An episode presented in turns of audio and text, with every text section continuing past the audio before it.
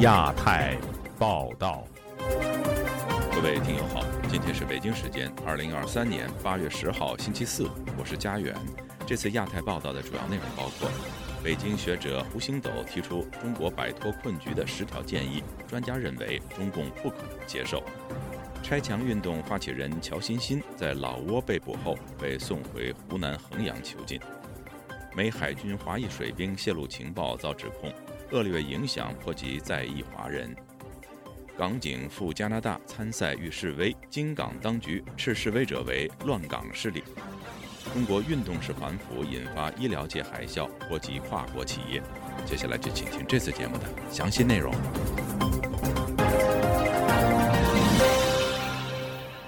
中国经济学者胡星斗最近向中国高层指出了中国走出当前局势困境的十条建议，引发网络热议。他在建议中提到，重新以经济建设为中心，回归邓小平的韬光养晦。坚持领导人任期制，以及让民众成为市场主体等，这些与当前中共政策完全背道而驰的建议，有任何被采纳的可能吗？以下是本台记者凯迪的报道。旅美独立学者吴作来八月一号在推特上转发了北京理工大学经济学教授胡星斗的文章，关于走出当前局势困境的建议，其中包括针对政治、经济、外交等重要政策的十项内容。短短一周，该文章点阅量已超过十万，大量网友跟帖。胡星斗在文中提到，近年来随着国内国际局势变化，中国的现代化事业也陷入困境。如何摆脱困境？他表示，本着三个有利于的原则，即是否有利于中国现代化的实现，有利于国家长治久安，以及有利于中国人民的民生与幸福。他向高层提出了十条建议。建议主要内容包括重申坚持以经济建设为中心，继续改革开放的决心；重申回归邓小平的韬光养晦，坚持领导人任期制，停止或低调推行“一带一路”倡议，让民企成为市场主体，以及维护现有国际秩序等。针对胡星斗的十条建议，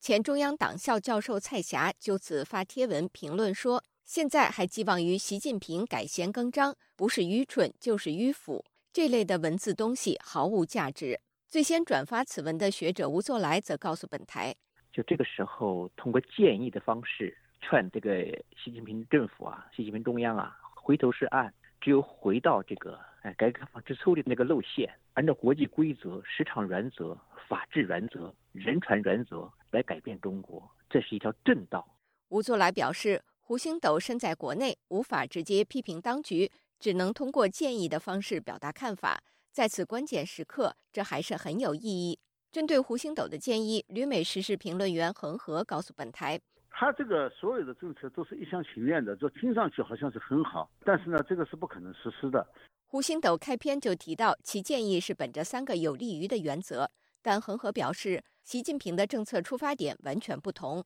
这三个有利，如果继续下去的话，会危及到中共的统治。所以，习近平现在所实施的政策，他不是从国家发展的角度来看的，是从保中共政权的角度来看的。对于胡星斗提出的重申坚持十一届三中全会以来的路线与方针，特别是以经济建设为中心，恒河表示，十一届三中全会的路线就是中共放松对经济的管制，其中主要包括两点：第一条是人民的积极性，第二条呢是依赖美国。这两条现在都做不到了，因为积极性啊，它不能保持，它必须要有一个私有制的制度来保证它能够持续的发展。这一点中共做不到。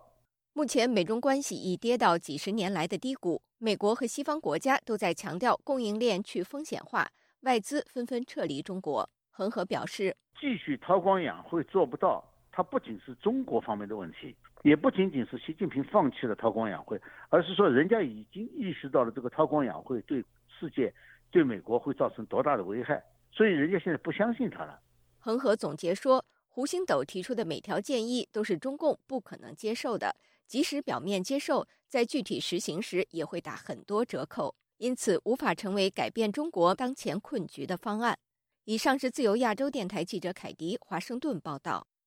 中国被指在东南亚国家跨境执法，并把异人士扣押遣送回国，此举引发国际社会关注。曾经发起拆墙运动，号召有志之士拆除中共网络围墙的异议人士乔欣欣，在老挝被捕后，已经被送回湖南衡阳，目前被囚禁在当地的看守所。请听记者高峰的报道。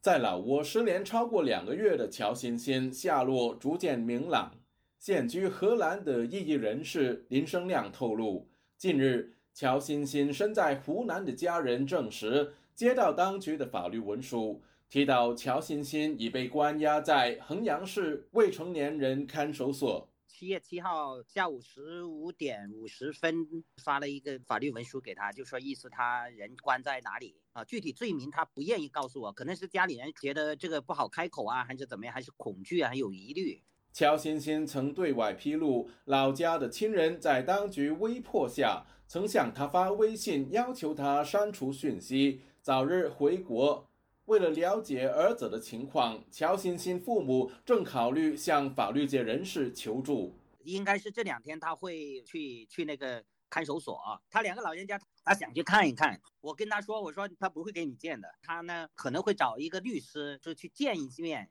本名杨泽伟的乔欣欣已侨居老挝多年。今年五月，他发起拆墙运动，呼吁瓦解中国封锁境外网络的防火长城。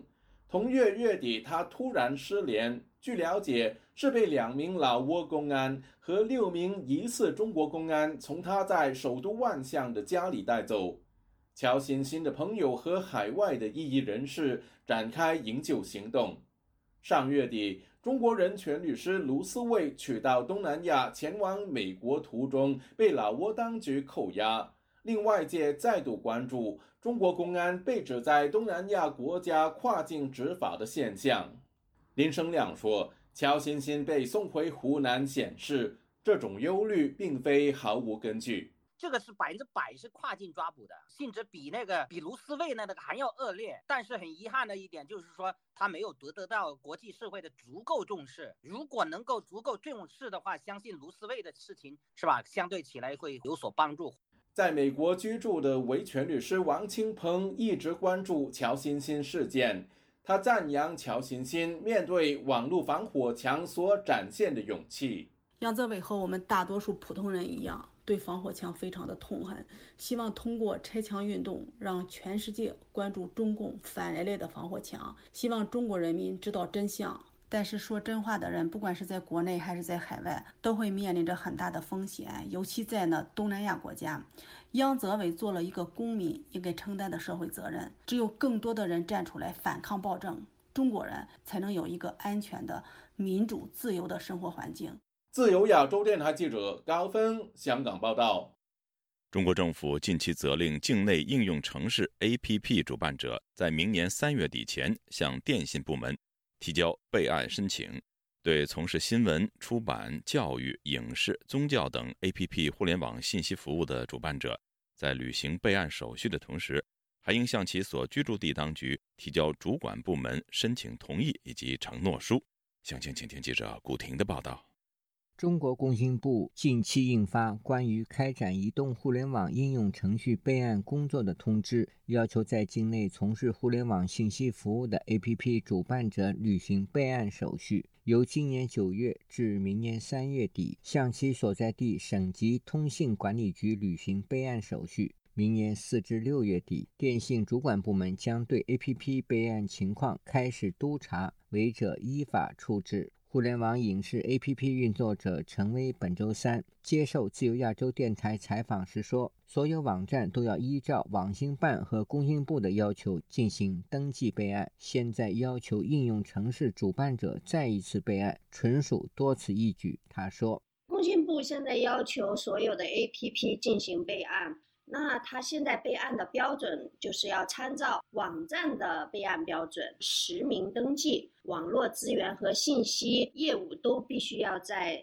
监管的情况下。其次，还可以对不备案的进行罚款。它的真实的目的是控制言论和垄断舆论。工信部的通知第四项写道：A.P.P. 主办者应当如实填报互联网信息服务备案登记表以及有关承诺书，从事新闻出版、教育、影视、宗教等 APP 互联网信息服务的主办者，在履行备案手续时，还应向其住所所在地省级通信管理部门提交相关主管部门的审核同意的文件。电信主管部门可根据实际情况对备案登记表和有关承诺书进行内容调整。时事评论人士王震对本台表示：“新闻、影视及网络游戏大部分由手机应用程式，而这些程式中，网民可以相互进行交流，甚至发展到线下活动。”这让当局感到不安。他说：“三类都会有一个共同的应用模式，就是社交，可以去传递照片，可以来聊天、组织活动。中共现在很怕的是这种网络社交造成的影响力，大家用这种方式聚集一些人，在网上宣扬一些浪潮出来。”根据通知要求，APP 主办者在填写有关备案材料并实名核验后，由其网络接入服务提供者或应用分享平台，通过中国国家互联网基础资源管理系统。向 A.P.P 主办者住所所在地通信管理局等在线提交备案申请。还称，网络接入服务者应用分发平台智能终端生产企业不得为未履行备案手续的 A.P.P 提供网络接入、分发、预置等服务。网络评论人士王震说：“他相信明年四月当局完成应用城市 A.P.P 备案制度后，还会出台相关细则。”进一步收紧 APP 规则，比如对微信群、QQ 群内聊天人数的限制。自由亚洲电台记者古婷报道。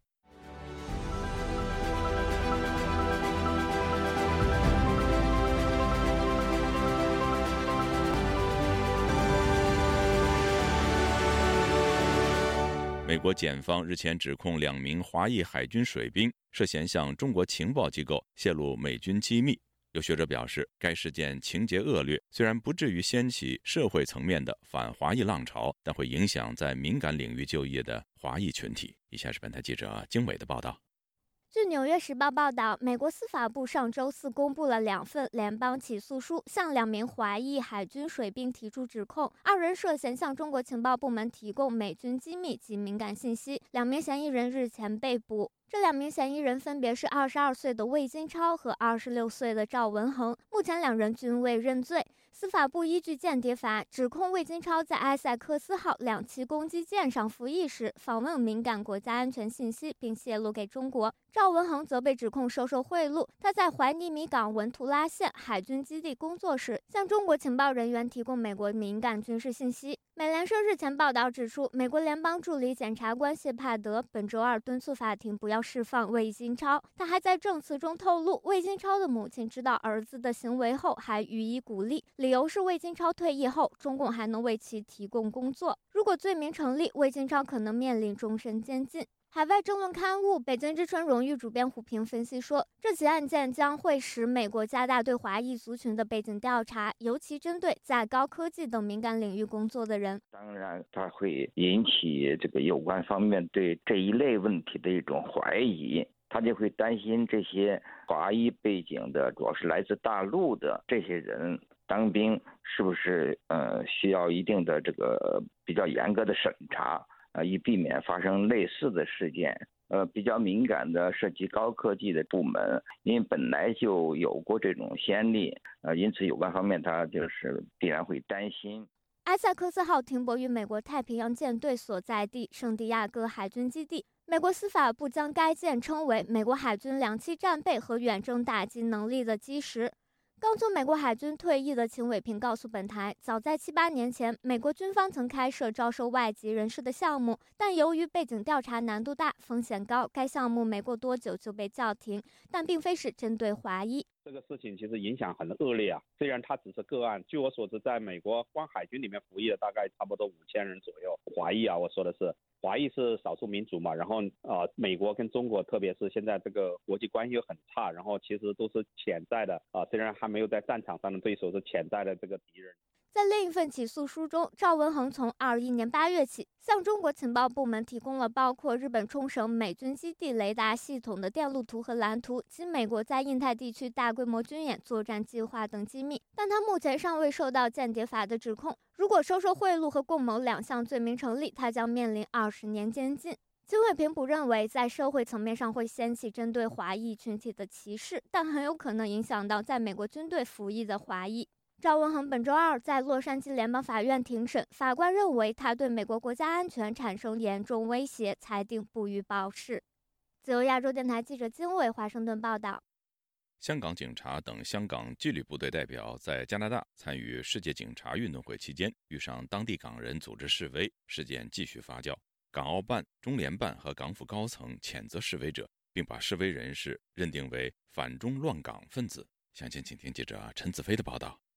香港纪律部队三百人的代表团前往加拿大温尼婆参加世界警察及消防运动会，在开幕和闭幕均遇到在当地的港人示威，向他们喝倒彩。有港队成员和示威人士互相指骂，用手机拍摄他们的大头照，并说“过来，这里全都是警察”等相关的视频，近日在社交平台广泛流传。香港政务司司长陈国基等港府的高层周二到机场迎接和欢迎代表团回港。陈国基在致辞时谴责向代表团抗议的人士是别有用心的乱港势力，抹黑纪律部队。今次事件一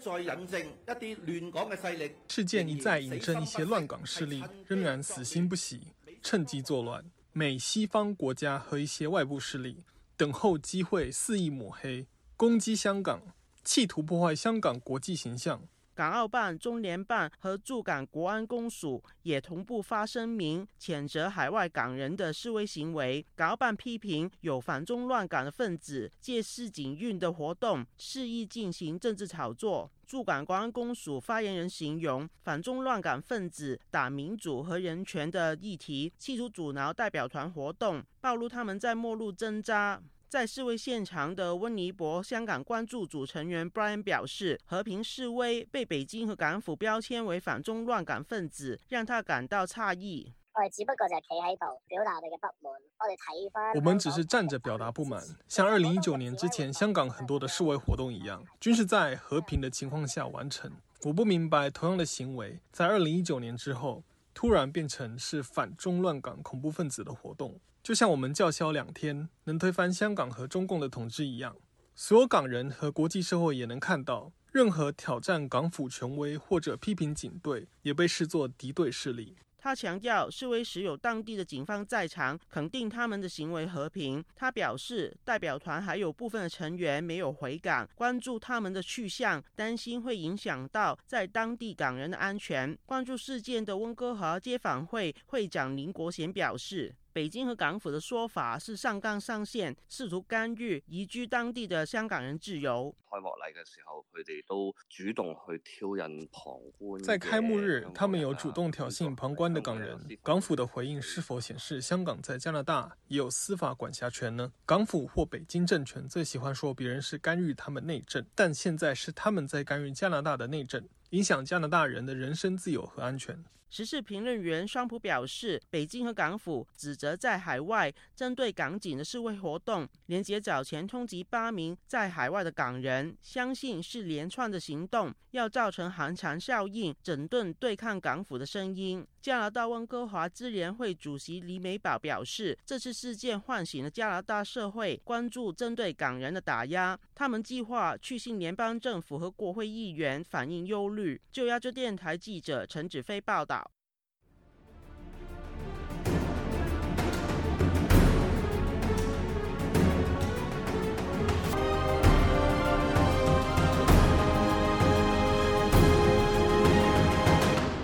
中国近期在全国范围内开展的医药领域反腐运动，触发了医药界海啸，同时波及在中国的数以千计的跨国公司。武汉一从事医药销售的外企销售部门的负责人接受本台采访时说：“医院已经拒绝医药企业的代表入内，在华外资药企业务已经几乎停顿。”请听记者古婷的报道。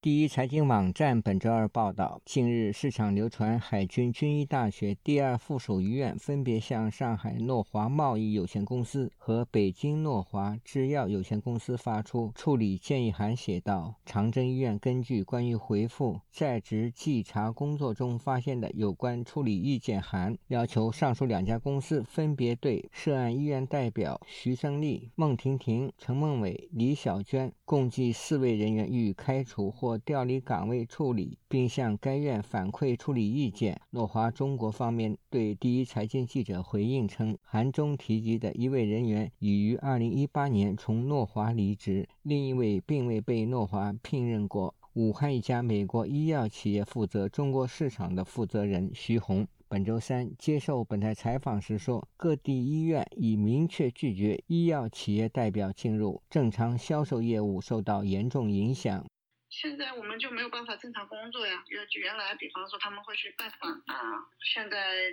严打，所有医院就不让有医药公司的人进去了，而且好多的学术会议啊、交流会议啊，就是都停。曾任职多家外国企业公司管理层的徐红说，在正常情况下，上海长征医院无权要求供应药商。解雇其职员，但在运动式反腐背景下，各医院已不再顾及自己是否超越权限的行为。公司的管理是公司的事情了，对吧？但是医院是两个完全独立的，没有任何的这个上下级，包括行政的。我因为最近搞这个严打很可怕，就。有知情人士披露，北京、上海、武汉、长沙等各地政府向医院派遣工作组调查各医院采购部门医生等，要求主动交代是否在工作中收取贿赂。有网民发帖，许多医院开始让医生主动退钱，争取从宽处理。医药界人士徐红说，目前各医药公司销售员已停止和医院接触，今年的业绩将大受影响。他对本台说。现在医院就比较紧张，包括那些协会就抓了不少人嘛，风声很紧的，所有的事情就全部停掉，是最安全的。特别像我们是外企，现在是卫健委，这包括公安局，就是好多部门联合在一起在搞这个事情，反反腐呀。从事医药近二十年的徐红说：“世界各国凡涉及医药领域的跨国公司，大部分已在中国注册了分公司，包括世界药企排名前二十位。此次医药反腐运动让这些公司在华销售业务近乎停顿。但他强调，与医院勾结推销药物、支付佣金的八成是中国本土企业。”而大部分外企都会遵守中国法律法规，也不会让医药代表向医院高层或医生支付佣金。贵州时事评论人士王晶认为，中国这类运动式的反腐行为，就像当年镇压反革命分子那样，将对医疗行业产生极大的破坏力。他对本台说：“反腐啊，他们反腐有啥意思呢？是吧？只是财政没钱了，把那些说有利益冲突的开刀而已。”绝对的权力带来绝对的腐败，没多大意思，我觉得。自由亚洲电台记者古婷报道：中国房地产企业龙头碧桂园传出未能够支付两笔美元债务利息，预示着中国房企深陷债务危机。有分析指，中国房地产面临尴尬的处境，就算想以拖代变，但是恒大拖了两年也没有变好，又不能任其破产。另外，还有上百家房企也有不同程度的债务问题。详情，请听记者黄春梅发自台北的报道。碧桂园这两档美元债分别是二零二六年到期的一千零五十万美元债券，另外一笔是二零三零年到期的一千两百万美元债券。两档债券都有三十天的宽限期，三十天内支付利息就不会被打入违约债券。根据统计，碧桂园今年内还将面临总额超过二十亿美元的各种币种债券本金与利息的偿付。北京商报引述易居研究院研究总监严跃进表示，当前市场再也承受不住一个万亿级头部房企的出现。一旦碧桂园倒下，将影响更多民营房企，因为类似的问题并不仅限于碧桂园一家企业。中华经济研究院第一研究所驻研究员王国成接受本台访问时表示，之前他们曾盘点中国百大房企，都有或多或少涉及债务违约问题。最近中国常讲信心不足，首先预售房制度将出现问题，像是碧桂园现在盖的房子会不会成为烂尾楼？民众买房当然有疑虑。其次，中国看似存款持续飙升，但是大部分的受薪阶级或中低收入户收入减少，以及担心失业问题，又怎奢谈买房？厂商盖的房子也没人买啊，所以后续他的财务一定还是会出问题的，因为没有人去买房，他他就没有收入去还债呀。中国经济学者程小农对本台表示，华尔街现在最担心的是，先到期的债息还不了，之后可能也还不了，数字就更大。而碧桂园、恒大都属民营企业，中国政府没钱，也不可能以财政补贴帮他还债，唯一的办法就是银行救助，给予贷款，等于银行把碧桂园的坏账背下来。那现在银行呢，主要任务是帮地方财财政，地方政府在背债。银行其实越走越危险。现在这种情况下，银行是不可能再为碧桂园背债。王国成以电影里面的拆弹任务形容中国对房地产频频暴雷的应对，拆弹过程稍一不慎就会提前引爆。然而，当剪线过程剪到恒大，就进退失据。他也没说要叫国有企业去承接恒大，或政府去打消恒大的呆账，但是他也没说。重新放掉房地产市场，让恒大或者碧桂园，这个就开始继续炒房。王国成说，房地产占 GDP 比重超过百分之二十五，对中国而言，房地产不是刺激经济的手段。现阶段稳字当头，稳价格，稳信心，不要暴雷，也不要推升房价上涨，以免高房价助长民怨四起。自由亚洲电台记者黄春梅台北报道。继2021年2月份之后，中国再次出现通缩迹象。中国国家统计局表示，随着市场需求逐步扩大，物价将逐步回升。不过，有经济学者认为，市场供大于求与中国的经济政策过于短视有关。如果商品价格持续下降，恐怕会造成恶性循环。以下是记者高峰的报道：中国国家统计局公布，受到食品及能源价格影响。七月份居民消费物价指数 CPI 同比下跌百分之零点三，整体食品价格同比和环比均有下跌。当中，猪肉价格同比大跌百分之二十六，鲜菜价格由升转跌，跌幅接近百分之二。七月 CPI 年减百分之零点三，是自二零二一年二月以来再度陷入负成长。毕业于山东大学的金融学者司令认为，中国再度出现通缩，反映消费者持币待购的心态十分明显。很多人呢不愿意进行生活的耐用消费品或者大宗商品的一些消费，这样就导致呢主要的工业生产者他们的商品并没有遇到一个比较需求旺盛的市场。整个的市场的供求关系上，供严重大于求，从而呢导致呢商品呢价格上不去。自由亚洲电台记者高峰香港报道。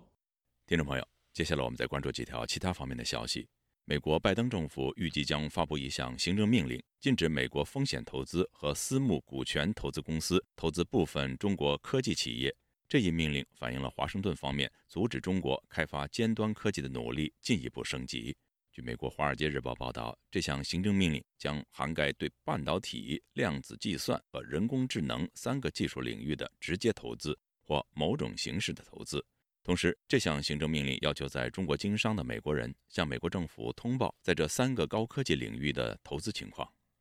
就在台湾的副总统赖清德本周将出访巴拉圭并过境美国之际，中国解放军持续进行扰台行动。据台湾的国防部消息。九号，十架中国解放军军机进入台湾防空识别区，伴随五艘中国战舰进行联合战备巡逻。上周日，中国的战机和军舰也在台湾周边进行类似活动。一项调查显示，中国近年来返乡就业的大学生比例呈上升趋势，从2018年的百分之四十三上升到2022年的百分之四十七。显示返乡就业已经成为趋势，北上广深等一线城市机会已经不那么充分。据中国官方中新社的报道，中国教研机构麦克斯研究院以过去毕业的五届大学生作为调查主体，得出了上述结论。据日本共同社消息，中国方面已经告知日本方面，九月在印尼召开的东盟会议期间，考虑安排日本首相岸田文雄与中国国务院总理李强进行会谈。如果这项会谈得以进行，这将是两人首次会晤。与女权主义有关的好莱坞电影《芭比》在北美上映以来，很快成为观影热点，并在全球突破十亿美元的票房，同时也在中国意外获得了高度关注。各位听众，这次的亚太报道播送完了，谢谢收听，再会。